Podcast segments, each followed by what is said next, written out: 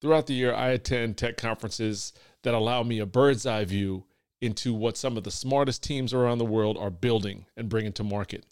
I'm just recently returned from CES 2024, and if you saw my previous video on the Black Futurist YouTube channel, you saw what I consider to be my best in show moments.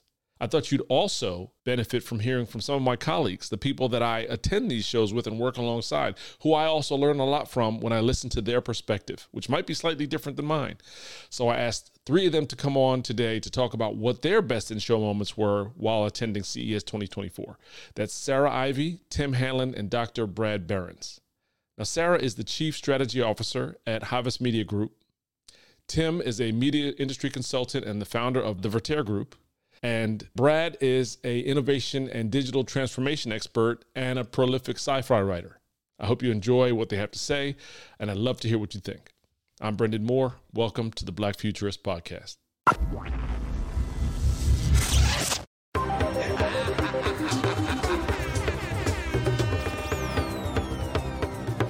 The Black Futurist. One small step for man. okay. Sarah, what did you see at CES this year that was memorable that you woke up talking about after you got back home? You know, a lot of people talk about the technology. It actually was a really big change for me in terms of how the show runs. So, two things that leapt out to me, and we can we can go back and forth on on them, is that what I did see a lot of is cross technology collaboration in a way that we haven't seen before. So I think there's a gradual acceptance across the industry that if you invent a device, it's way more powerful if it's plugged into an ecosystem. Mm-hmm. So they weren't just sort of APIs that could talk to each other. They were full on sort of um, co-development. I mean, the the Afeela car is a really good example, but it's slow to come to market and it's going to be really expensive. It's gorgeous, but it's going to be really expensive. But there were even side conversations that we didn't necessarily see on the floor. So one of the interesting things that really struck me was um, Noom, the weight loss application. You know, they've always specialized in, in cognitive behavioral therapy. Mm-hmm. Well, the biggest news in, in dieting is Ozempic, right? So they've actually figured out how to partner with Ozempic so actually their interfaces work better together. Now, those are completely different technologies, but that for me captures the spirit of collaboration that's we've seen it develop, but I feel like in this show, it really sort of leapt over where it was before. So Right. that was the part that really got me excited. Nice story that you don't know, or maybe maybe I did tell you. I was mm. preparing for a tour on the implications of AI, and I sat at the conference room table, and I had about ten minutes. People were showing up a half hour early. I don't know why, but I closed my eyes just to like just get centered, and I feel this tap on my arm. This guy sitting next to me now, so I opened my eyes and I said, "Hey," he goes, "I just want you to know you got your work cut out for you." I said, "What?" He goes, "I did the digital health tour this morning with Sarah. You got your work cut out for you. She was excellent." Oh. That's great. oh. That's wonderful.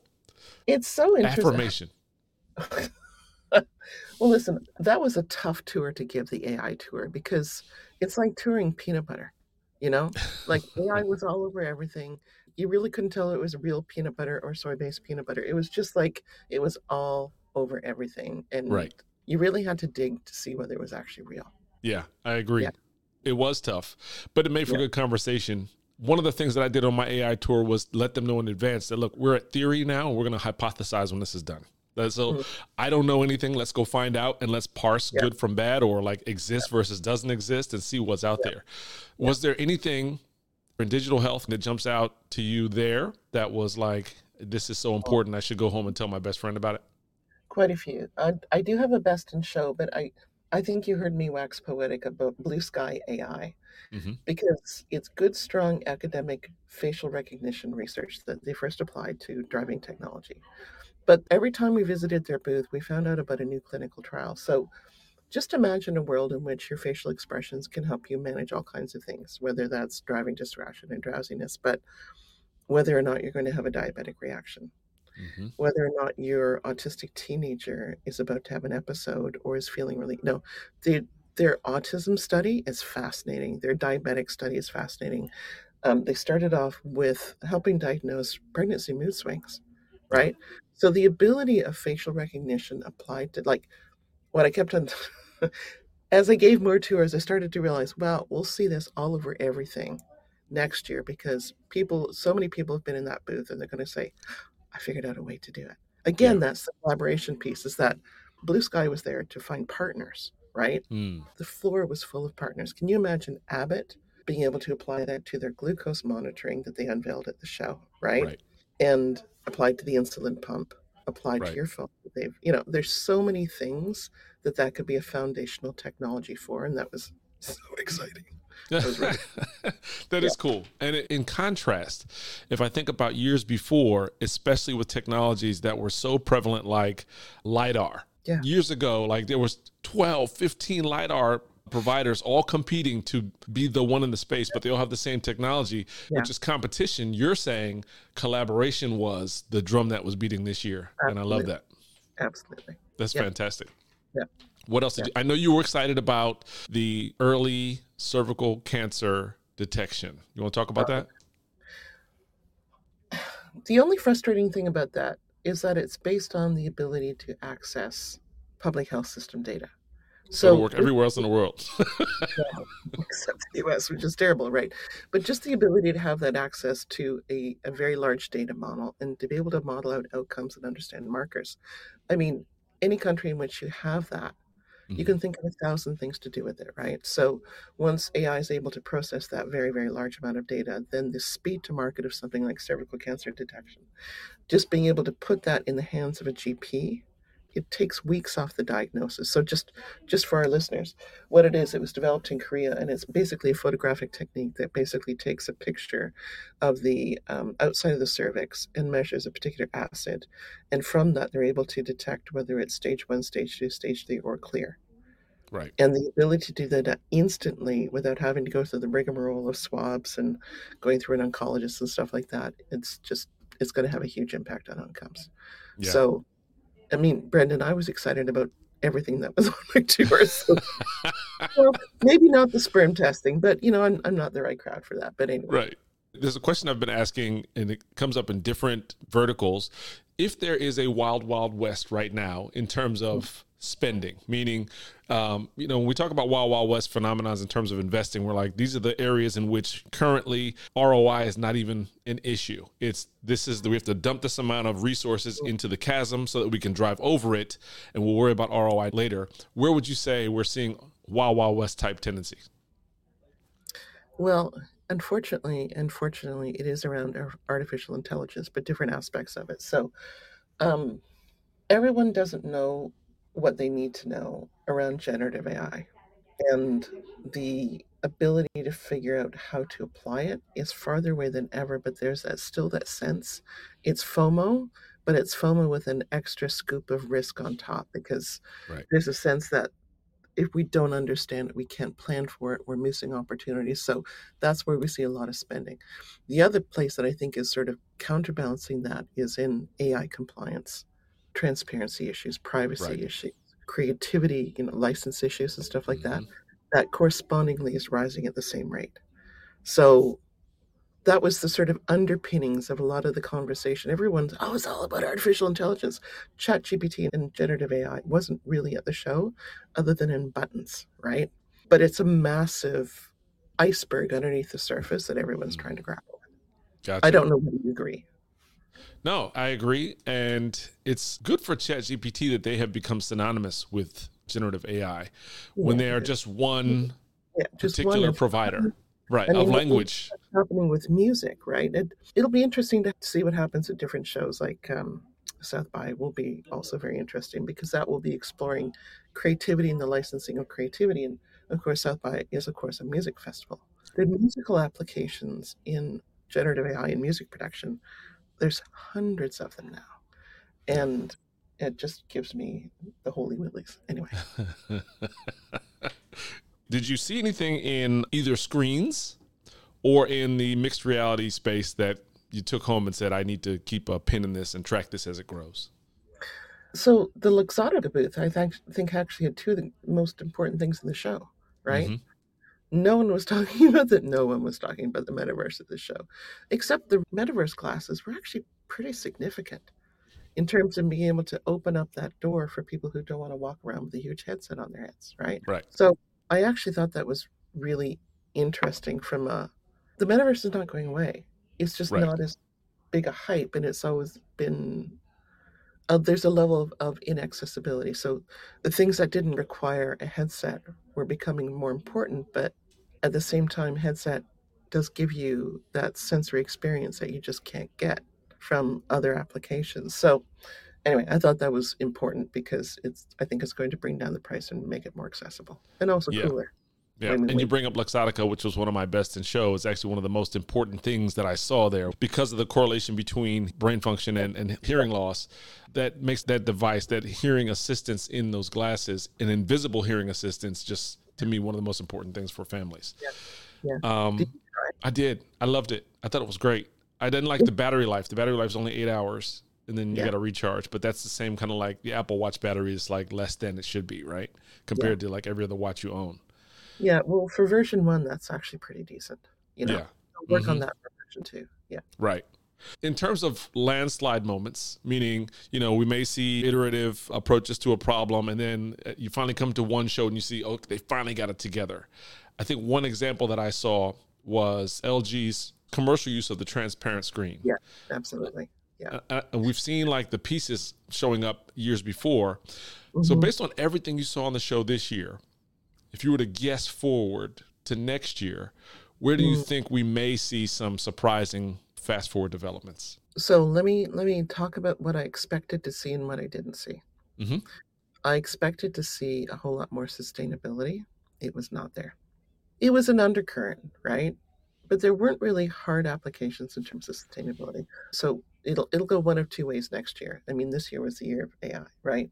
Yep. Next year we will see um, generative AI as a landslide moment in terms of things being able to be incorporated. I mean, this year it was bolt on. There's like from a product development cycle, that's as good as they can get in terms of just sticking something on and then just putting it to market, right? Right. But we'll see more thoughtful incorporations of, of generative AI.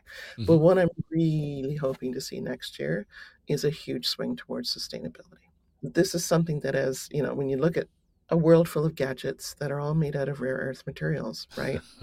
Yeah. Let's just break it down. We have to face this. And with what's happening on the planet right now, I don't know how we can't Right. talk about it.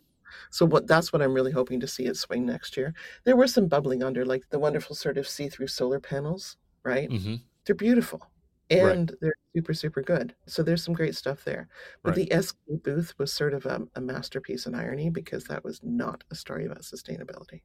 I was going to bring up SK. I didn't want to interrupt you, but I said that was like their whole headline was sustainability, and then they brought they brought all the Mhm. plastics. They brought all the plastics, all the dyes, all the colors, all the electricity. Yeah. And like, I think we missed the brief on this one. Yep, Mm, definitely.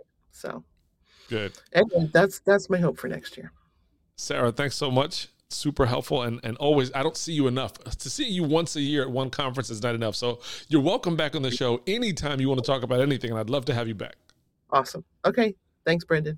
What did you see at CES, Tim? That it, like when you woke up in the morning a couple days later, you woke up thinking about that was pretty cool. What what were a couple of the key hits for you? I think the um, so to me, it's a balance of like brand new things that are sort of like surprising and unexpected, blended with the incremental, right? Mhm. So incremental is kind of the baseboard uh, of this show, right? Where we see things that are a little bit of the future, a little bit more of the future. The next year is a little bit more of the future, and then we get to some point where it's actually true product, true marketplace, true something that's, that's flowering into something real and substantial. Let's start with that first. So, for example, walking on the floor, Hisense, right, which is a big Chinese CE manufacturer, one of the largest now TV manufacturers with previously multiple TV operating systems and now their own called VIDAA. Yep. Um, so, welcome to the mix of now nine or 10 operating systems for TV streaming. Um, but uh, Hisense, like a lot of the big electronics manufacturers, like the LGs and the Sonys and the and the Samsungs of the world, are very much involved in lots of different things and lots of different iterations of things. The thing that struck me uh, at the Hisense booth, among many other others, was their Art TV setup, which, if you remember, Samsung about five years ago uh, debuted something called a Frame TV. Right. And what that is to most people who know now is essentially a uh, high quality, high pixelated imagery centric screen that not only operates as a really good high end television set, but also, when not used for television, uh, can essentially replicate a piece of art, right? Right. Or a series of pieces of art. Um, I think Samsung uh, sort of created the market for it. But if you saw the multiple versions that now Hisense offers, right? Um, just tremendously stylish, very high quality, and numerous versions of. Right. Um, that to me is a really good example of something that was an idea from one mostly company a number of years ago, and now has essentially become mainstream, if you will. Uh, imitation being arguably the highest form of flattery, certainly in consumer electronics, uh, with a whole suite of offerings from a competitive consumer electronics company. So that to me is like of the new stuff, the brand new stuff. I mean, nothing really surprises me, but you know, the translucent, transparent TV screen that one saw when walking into the LG booth. Yep. Um, I don't know how new that is. I think that's always sort of been nibbling at the edges of the future. But I think the way that it gets now presented into the marketplace, right? It's not available for sale yet. There's no price for it. But the ability to see something, see through it, a screen, yet literally have the ability to have programming on that screen and then manipulate it either way Right. uh, is is a pretty interesting breakthrough, and not just for television, but I think actually for things like in store, uh, place based media, uh, out of home media, that kind of stuff.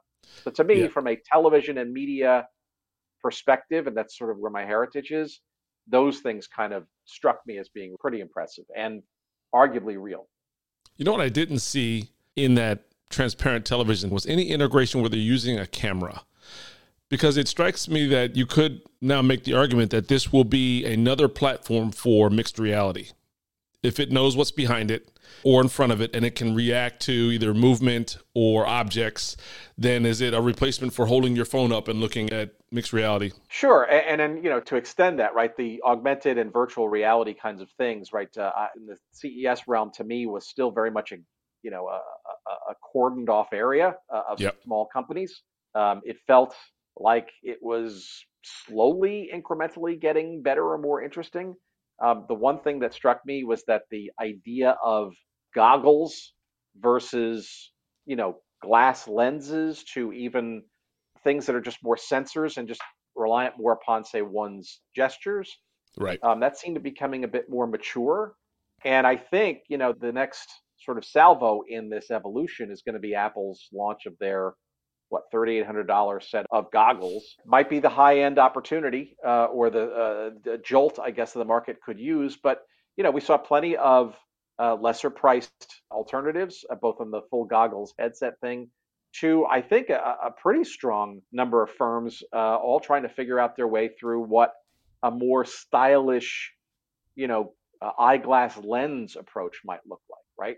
Um, I really saw some movement in trying to add style and uh, fashion, if you will, to the process, and obviously that's a tension between engineers and technology and stuff that people actually would not mind being caught wearing on the streets of Manhattan, let's say Right. um, and how you balance functionality with fashion and or design to make that kind of stuff happen. Again, going back to the uh, uh, the art TV thing, right? There's technology and design finally coming together. I think that actually is a dual tension that I always look for at this kind of a show. I think it over indexes and, and logically so around engineering, technology, possibilities, right? Um, but what o- often lacks is refined product design or or fashion or incorporating the real world, if you will, into it. And arguably that's not what the show is about, but it kind of is, right? Because it has consumer embedded in its name. But look, embedded in its name, right, is also the name show, right? Right. And as I said to my tours, you know, 40 to 50% of what you see on the uh, on the floor is BS, right? It's not real. and it's it's designed not to be real because these are ideas, aspirations, you know, looking for uh, a way into reality and, and a business model or models. And some make it and some don't. That's kind of the fun and the confusion, I guess, around the show every year. Yeah. What are your thoughts on Apple's offering versus Xreal in terms of the virtual reality interface device?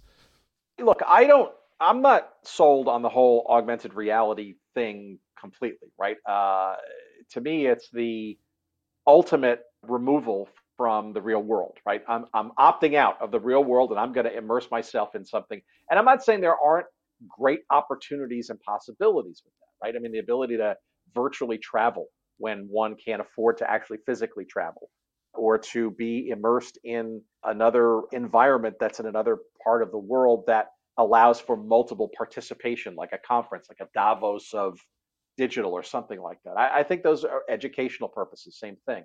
Um, I, am high on all of those scenarios, right? What I don't sort of grok onto is sort of the uh, let me ditch the real world and just like go into complete fantasy land. I, yeah fine. I, I, see that as entertainment, and I see there are opportunities for that too. But I, I don't get as excited about that. Where I do get more excited about this will answer your question is the mixing of the real and the virtual, right? right? So to me, that sort of augmented reality thing, just simply improving one's life on a day-to-day basis, right? So if I'm wearing a pair of glasses that are somewhat stylish, that might adjust with the sun, with the lens, like why I would buy lenses in the first place or sunglasses, but then also allows me to overlay some virtualness or virtuality to the real world, like I am walking in Manhattan. I just came up from the subway and I'm not quite sure exactly where I am. And, you know, Google Map is okay, but it doesn't, I have to still take time to adjust to that. I, when I have glasses on, not to the awareness of anybody because they're fashionable and they look like, God forbid, glasses. Yeah. Um, I can actually see what the building is or what's behind that building, so to speak, or the areas that I'm looking for to go towards navigationally. Or maybe I do stumble across a street sign that says Cousin Brucey Way, right? Cousin Brucey, who's that? Well, he's a longtime DJ in the New York City area and yep. legendary. He's got one of those New York City street names after him, right? So uh, there's a little story there, and that could be fun for a second or two, right? So to me, that feels more realistic more valuable, more uh, consumer friendly, more uh, a solution. So, I mean, look, Apple is historically really good at creating a high end product for a particular problem, issue, something, right? The iPhone being perhaps the best example, right? Phones were a thing before the iPhone came, but they refined it, right? Right. And as you know, Apple has always been a hallmark of fashion and design and elegance in that regard sometimes that's what it takes to get things over to that next level. So I think you know any of these uh, uh, companies that are in the lens business or in the goggles business, they're all probably really good and they're getting better technically. Uh, to me, I look for the design and the price point that makes it sort of worth it. I $3,800 price point does not seem mass market to me. Right. Let's talk about commerce and all this. You come from a world uh, and an expertise in broadcast and advertising. Let's talk about what integrations and, and interior design, as you can see in my hastily my office. That's a, a mess right now, but there you go. What what do you see and what do you what do you imagine we may see in terms of integrations into people's lives via the new technologies that we're seeing? Yeah, I, in some respects, I think some of it's old stuff kind of just baked into new, right? So you look at streaming advertising right now, um, depending on uh, the industry reports and stuff, the the idea of interactivity, right, is something that is, you know, for people like me, is just like, okay, eye roll city, because we've seen so many attempts to bring interactive push button technology, squeeze the screen, all these kinds of things, connect it with the device, you know, follow little, let's go follow through. Um, however, I do think that something very simple that was um, howled at creatively 10 years ago is actually becoming a very easy on ramp to enabling television video streaming to a device or follow through. And that's the QR code, right? Right. I can tell you stories about the creative directors who, you know, were aghast at having that ugly little swatch on whatever they were finally producing. But I got to tell you, it's a very easy, elegant, and uh, consumer friendly way to bridge uh, I like to call it dimensionalization, right? The ability to take, uh, and this this guided some of my early stage startup investments when I was back in the agency holding company space with a ventures uh, arm or two. Um, the idea of, of being able to go further with something, should you want to, right? Now, a QR code certainly appears garish, right, in a creative 16 by 9 ad environment, right? But Yep.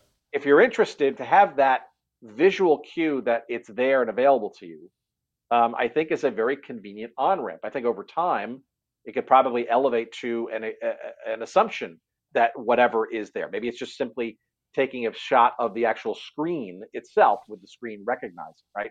I think the elegance really matters, uh, and the availability of that to the average consumer really matters. And I think that's kind of an interesting solve for a problem, right? When somebody's interested in something, instead of writing it down or remembering a, a URL code or a phone number, Right. uh, the ability to kind of push a something that's there in a, in a phone vi- environment seems to be really and i think you'll see a lot more of that whether you like it or not and i think you'll see some creative uh, fun with the with barcodes as well and maybe some evolutions of barcodes into something a little bit more creatively friendly Yep. um, but that's to me is a nice connective tissue there and by the way that helps from a measurement perspective and uh, an outcomes perspective right when marketers are trying to assume something's working or not Yeah. On that note, I went to XReal and there was the main kind of forward facing display.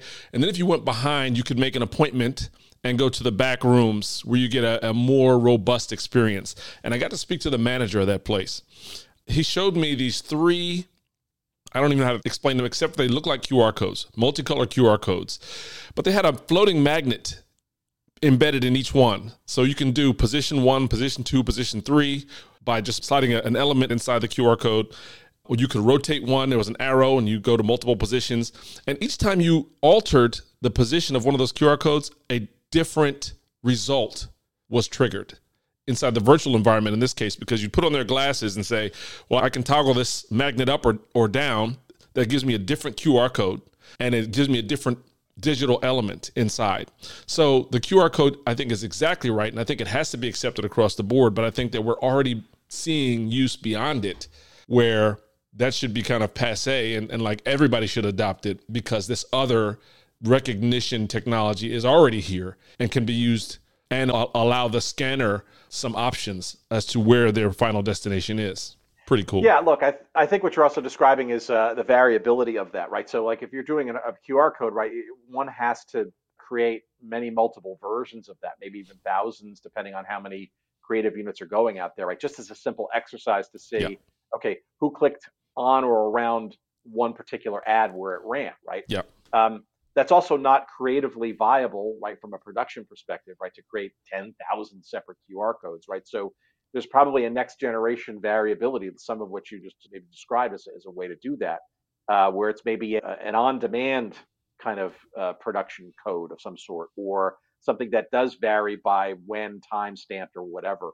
Um, so I think that's probably the next generation, especially if people get comfortable with it, right? So I, to me, it's just, uh, regardless, it's a very dumbed down, if you will, simple way to offer a bridge to further information should Yep. people be interested. And I think that it kind of feels like it's going to be more ready for that. And again, whatever the glass is, whatever the, the recognition is, could be a glass, could be a, a phone or whatever, um, just seems to be kind of, it has to be part of the future of commerce. We see when we go multiple years to these conferences, as we as you described earlier, we see kind of these iterations, and then we might see a watershed moment. If you could forecast forward to what we might see next year, based on what we're seeing now, what do you expect to see, or what would be a nice surprise? So look, I, I come from the content and advertising and programming side of things, right? So that's kind of my bias and my expectation, right? So so will there be other things from outside that that lens? No question. But I think the breakthrough I'm looking for very shortly is, uh, and it's already starting to happen a little bit around the edges, is streaming personalization, in particular around live events and and, and specifically sports. Mm-hmm. Um, the idea where I'm watching the game, the game is available to me um, through legitimate means, and I have also through legitimate means uh, the ability to customize the audio, customize the video offerings I'm seeing, uh, alt casts, uh, being able to share the uh, the event uh, with my friends in sort of a group chat kind of setting or, or a watch party environment. Yeah. Um, and I think, frankly, the thing that hastens it is not commerce and is not necessarily connectivity with other other people viewing the same time, but betting, right? The ability to allow things like prop bets and uh, whatever burns you're throwing at your friends who missed a prop bet or whatever it is, um, and all that data that comes with it, right? Assuming the latency issue is solved, right? Because that matters.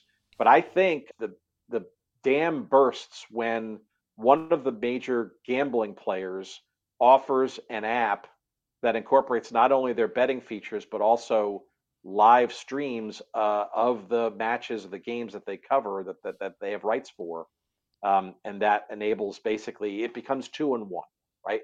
It becomes the ultimate interactive um, portable viewing experience for the game right? How much you want to interact with it how or how little depends on what you want to do. Do you want to cast it you Right. know, lean back completely or do you want to go deep into it? Uh, and the actual gambling uh, betting component for those who choose to do that too. That to me just seems like too big of an opportunity for the business side of it to not happen. And i think that's what espn plus evolves to given now that espn bet exists. Uh, i think the fusion of programming and betting uh, will be a, a win for consumers from who want to personalize their experiences whether they bet or not. That's I my like it. guess. It definitely does seem like the vehicle for spending to allow a lot of different options to be created, for sure. That actually leads to my question. You may have answered it already. My question to you was what or where is the current wild, wild west in terms of tech spending?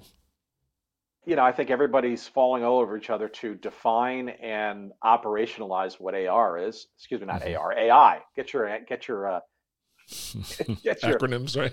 get your acronyms correct, Tim. Gee whiz. Um, you know, artificial intelligence, right, is such a. Uh, I think it's already overhyped, and I think it's already misused, and I think it's already genericized. A whole bunch of different techniques and technologies and stuff. Um, but I honestly believe this show, as a branding exercise, right, made AI an elemental thing to not only be aware of, but to figure out how to bring into all facets of business and by extension life. So in the consumer electronics realm, or the byproducts of that in video production or just content production or consumption and the processes of all that kind of stuff, commercials and and and programming and distribution, all those kinds of things. The question really becomes where does AI and the various processes that fit under that umbrella uh, make things better, faster, cheaper, right? So Right. the QR code may be indeed one of those ways, right? Instead of manually creating, if you will, 10,000 separate codes, is there a push button that allows va- you know gentle variations of one that makes that process less expensive and more easily achieved? I think I think the manner by which audio and video come together, including text, text to speech, and those kinds of things. I, I you know, uh, that all said, right? I think everybody's in a chase to sort of find the the bright shiny objects that that that do those kinds of things. Where I worry is where things like Channel One News, which is rumored to be launching at some time in the next three or four months, which is for those who don't know, is a streaming news channel. Uh, channel One News used to be known as it was something else in a different company environment. This is a brand new Channel One um, company that literally is going to be delivering quote unquote live newscasts in fully AI generated forms, right? Including right down to the on air personalities, uh, the voices, which will be multilingual, uh, and even the remote reporting uh, from the scene will uh, include elements of AI generated and or voice synthesized and amalgamated content. So Right. the I mean we talk about AR and VR and all that kind of stuff. Well, when we sit back and watch a newscast and we now have to really start questioning what we're seeing now and what we're being spoken with and to.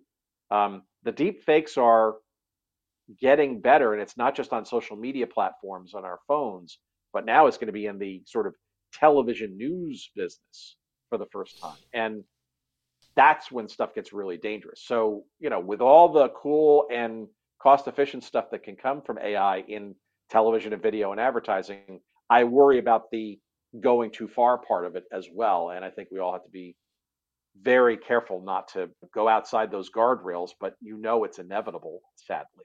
Yeah, I think we definitely are in need of some legislation, some definite guardrails that say either I need a label when when something is beyond real, I need a label for that so I can have informed consent, or we need some definite limits. But we're not there yet. Let's find out what happens.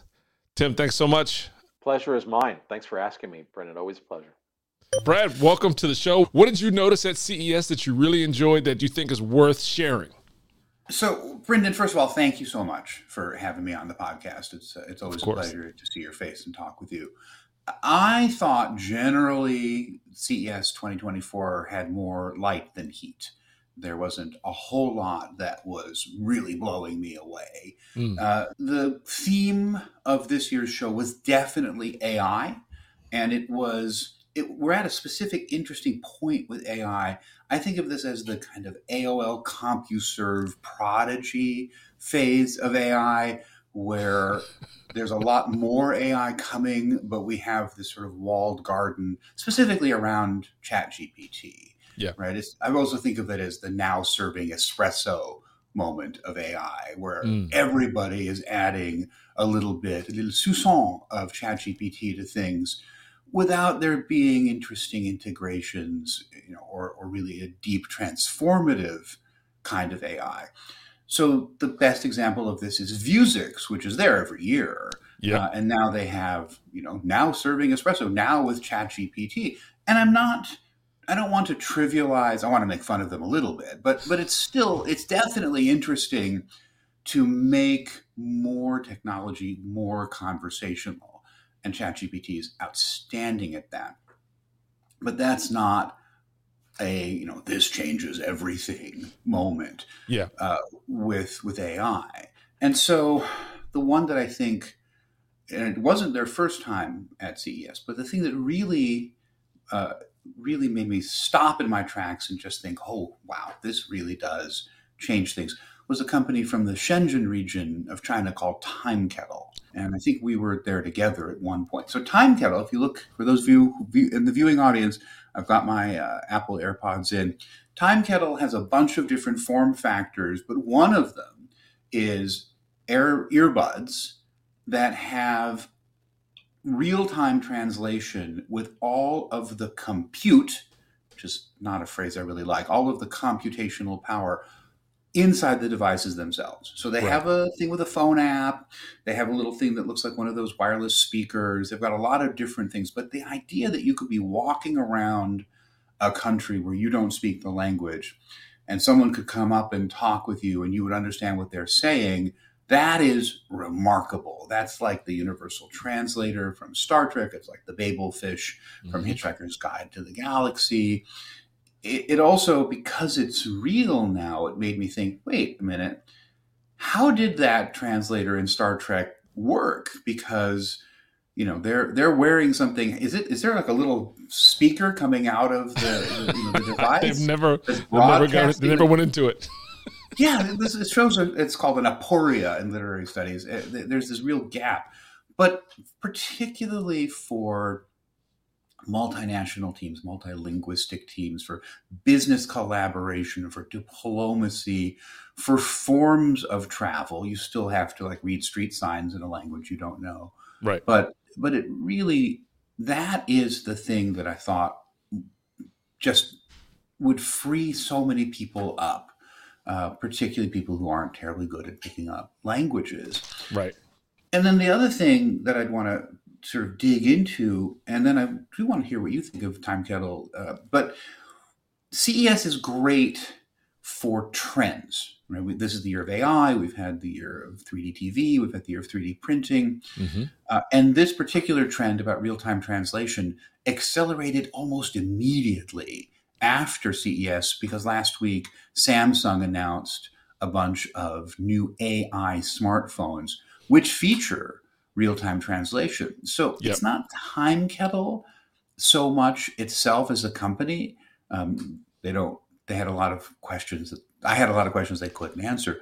But it's this idea that language as a barrier to commerce, to discourse, to art, to business uh, is going to vanish Right. almost completely. That's the thing that I thought was the biggest deal this year, which for the people who manufacture TVs is is probably quite disappointing. But what did you think? You touched on a lot, but what I thought was that my first question and challenge to the person at Shenzhen Timekettle was how is this different from what I'm already doing with my phone, with Google Translate or any other app that does it? And her response actually broke the barrier for me of real appreciation. And she said, Well, when you do it with your phone, you have to center around the phone. I have to talk to the phone, and then my guest has to talk to the phone with their device. I can keep this in my pocket or set it down within Bluetooth range, and now we can mm. explore the environment. We don't have to keep coming back to this face to face geography with the device. And so I thought that was cool, but I still think their main value has to be in the software. Otherwise, where's the value? How come they can't just be hit over the head and usurped by the next provider doing the same thing? Is it, is it a protectable idea? And because you love science fiction so much and you bring it up, I would love to see the next phase, or maybe two down the line, being a contact lens or eyeglass component to this so that I can read those signs in the language that I don't speak. That'd be pretty cool. Yeah, I uh, so in my novel, which was called Red Cross, um, which came out quite some time ago, I actually have as a pretty key component a retina casting contact lens, There we go. which which was uh, that was back, whew, that was a while ago. But yeah, I think that let's let's pull something out of that though, Yeah. which is what we're talking about is the the increase in ambient computing hmm and the idea that no matter where you are, you have access to a digital assistant as long as you are within voice range. That no matter where you are, you have access to an augmented reality overlay of information so that you know you i mean because in my world life without name tags is just not fair because I, I produced so many shows for so many years that more people know me than I Mm. know. And so people come up to me, they're Brad, and I'm like, hey, you, and Right. it's just embarrassing. I really, I'm dying for the arrow that points down at the person's head and says, Bradley, it's your mother. It's like, oh, killer, mom. That's wonderful. That's really good. Go back for one second to Vuzix, which, like you said, we've seen them every year at the show. And to me, they really kind of owned a territory for a while of augmented reality glasses and they chose a niche to do we're the industrial solution. We're for manufacturing. These things are rugged and they give work instruction and they're not trying to be these immersive experience glasses. I saw them take a step towards the entertainment side this year. Maybe it's smart right? But now they have to compete with the tcls and the Hisenses and everyone else apple and xreal what, what do you think about their chances there and why do you like one versus the other I I don't like any of them because none of them yet. I mean, the dream is so powerful, which is to be, you know, I wear glasses uh, habitually, the dream to, to have that access to information, but so many of them are so heavy or, you know, you have to power, charge up the battery every 16 seconds. I mean, it's, it's you know, we're just, the biggest thing that's really killing all of these technologies is batteries. Until we can have something very lightweight or have a, a power source, you know, in your pocket, um, it's it's not going to be compelling. The the the enterprise play, Google Glass did this oh 10, 15 years ago where they pivoted from a consumer play to an enterprise play. It's exactly like what happens with self-driving cars where, you know, level 4 self-driving cars are cars that are entirely self-driving but within a specific geographical area like a Right. campus right. taking something and moving it into enterprise says we're going to limit all of the things we need to do to this controlled environment and then shazam look what we can do. And they're right. Thinking about you know doctors or surgeons telehealth for augmented reality that use case is impossibly powerful.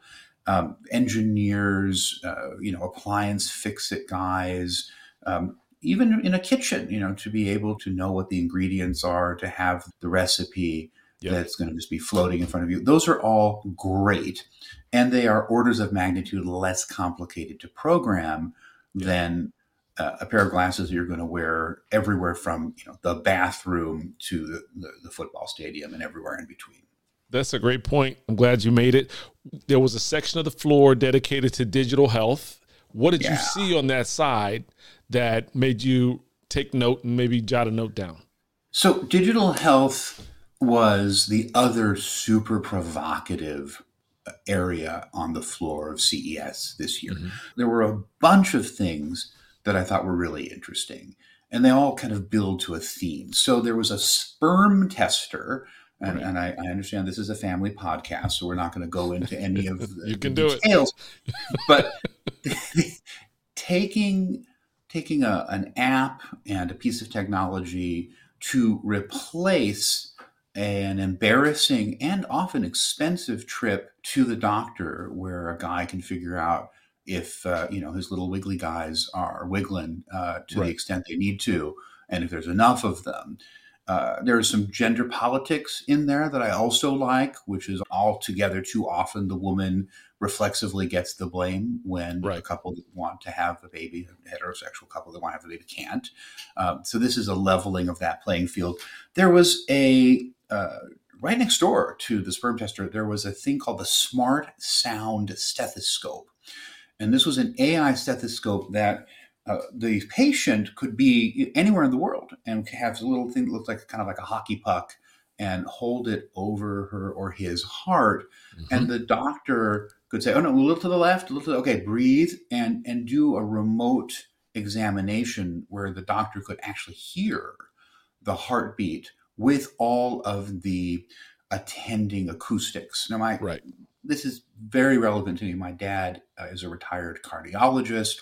So I grew up as his guinea pig, you know, lying on the thing with an ultrasound and watching my heartbeat and and the idea that you could listen to someone's heart. He had international patients and 30 years ago he had a patient in Panama. If he could have listened to that person's heartbeat from Los Angeles, that would have spared that person an expensive trip to Los Angeles That's right. it would have you know and so and that also leads to one of the things that we're seeing with digital health which is moving from an inflection point basis to a continual monitoring basis uh, for people with diabetes instead of having to prick your finger five times a day there's a sensor that will monitor your blood sugar all the time Right. uh, i have an elderly relative who wears an apple watch and it manages monitors excuse me his heart rate so Mhm. that that changes there there were other two other things, two other exhibits in digital health that I thought were fascinating.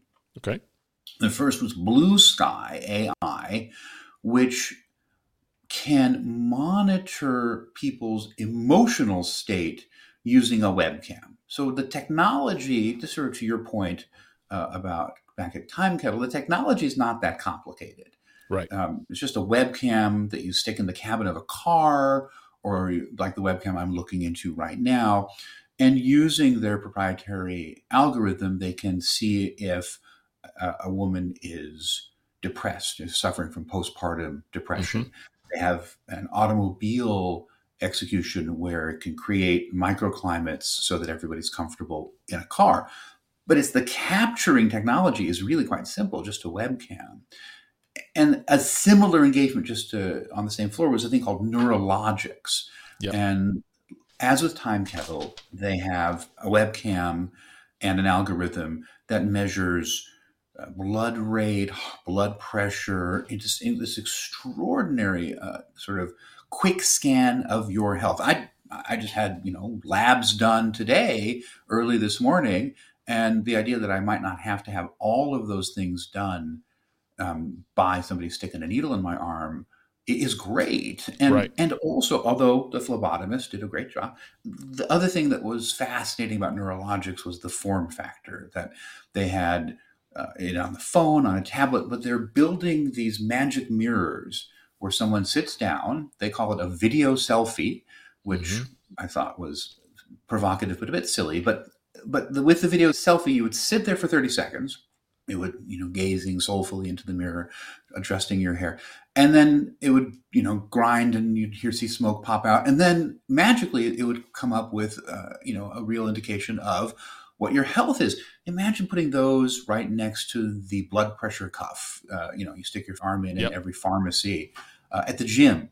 Uh, as I mentioned to you before we started, I spent uh, a few hours the other day digging my driveway out because it had turned into a gigantic sheet of ice in the winter storm. And there was a moment where I thought, oh, I'm about to have a heart attack because my heart was really going. Yep. Uh, and I, it would have been nice to have something uh, to look at uh, in order to find out that I wasn't going to die. Right. Uh, and so, surprise, I didn't. But uh, spoiler alert. but uh, you had a busy day. what's real- yeah, it's been it's been crazy. The, here's the thing that I think is important about digital health, the kind of the theme that you can pull out in general, which is disintermediation and distribution. Okay. It used to be uh, that in order to get your healthcare needs met, you would have to go somewhere, unless you were one of the lucky people who had a doctor who made house calls. But for the vast majority of people, you would have to go to a doctor, go to a clinic. Uh, you'd have to see another person in order to get diagnostics done. Right. What all of these things are doing are taking that geographical necessity away so that you can go elsewhere, you can have the equipment come to you, you can extend the reach of a doctor, you can replace a doctor. You know, nobody uh, in digital health ever wants to use the D word, which is diagnostic, because Right. that holds them to a higher standard.